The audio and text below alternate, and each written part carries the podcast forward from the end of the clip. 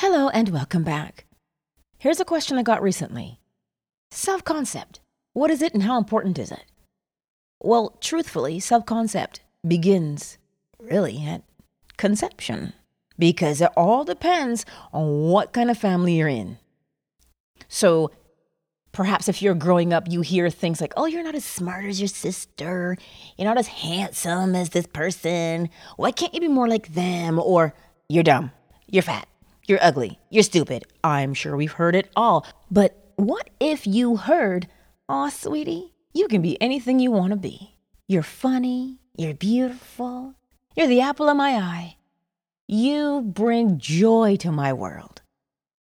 What if you heard that? Well, when you go out into society, you feel as if you are a valuable part of society. And if you feel like you're valuable, when you get an idea that says, oh, I want to do this, all you get to hear back is, oh, yeah, I can do anything. You know, we've heard those things as children. But here's the interesting thing remember, Neville says, an assumption, though false, if persisted in, will harden into fact. Now, nobody tells you that when you're a kid. So, what happens is you hear, oh, you're stupid. So, you go to school, and when you put your hand up and you, you answer the question, you get laughed at because you didn't give the right answer.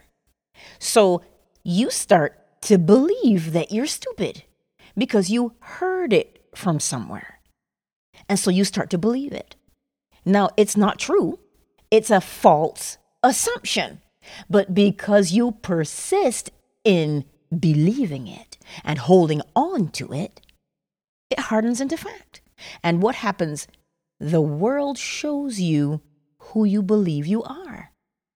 That is your self concept. So now all of a sudden you're 40, you're 35, you're 25, and you want to go back to school or you want to start a business. And all you hear in the back of your head is, oh, you stupid. But you, you already believe that. So just even thinking about starting a business, you might not even get that far. I want to start a business. Yeah, you're stupid. You can't. So you see, all those little tiny assumptions that we held on to because truthfully we were children at the time and we did not know any better. But you see, the difference now is, like Paul says in the Bible, you let go of childish things. We are no longer children. So, the way to catch yourself when you are dealing with a false assumption, it comes up when you start to decide what it is you want. Well, what do you want? Oh, I can't have that. That's too hard to accomplish. Nobody in my family's ever done that before. Well, you know, I just I just can't, you know. Uh yeah, that's probably for somebody better than me. You see? Every single time. That's how you that's how you figure out what you think about yourself.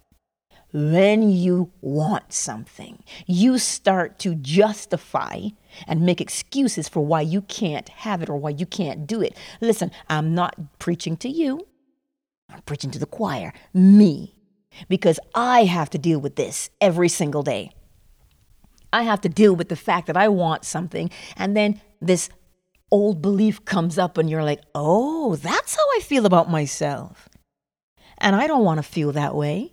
Because why? I am. And because I am, I can do anything.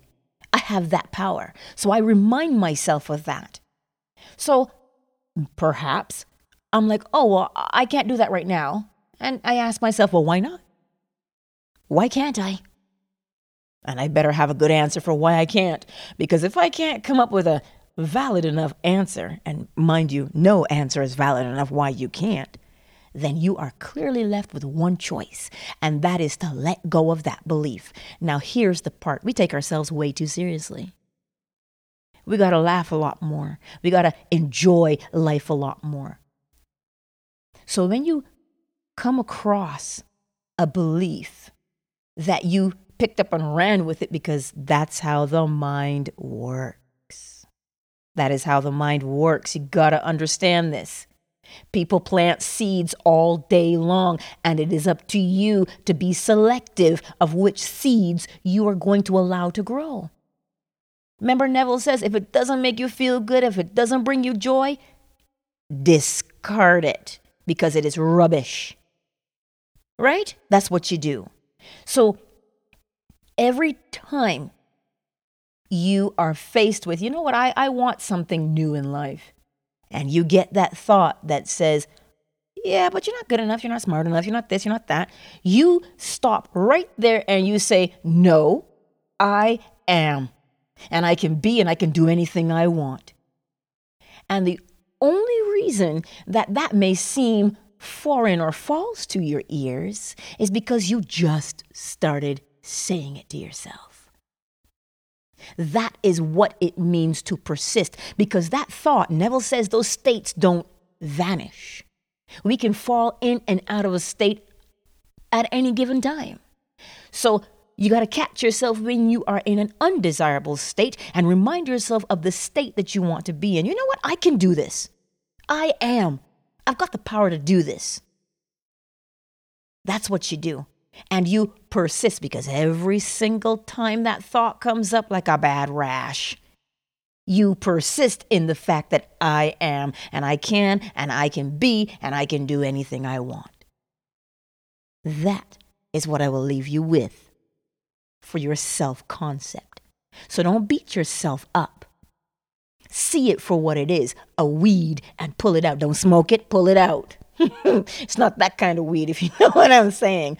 But in all seriousness, when you hear those kinds of thoughts going on in your head, pluck it out, get rid of it. And as persistent as it wants to be to grow back, you be persistent and pluck it out again and put another seed in there that will overgrow it. Now, I leave you with that. Remember to like, share, and subscribe to this channel. We're all on this journey together, so we may as well get to know each other better. Much love.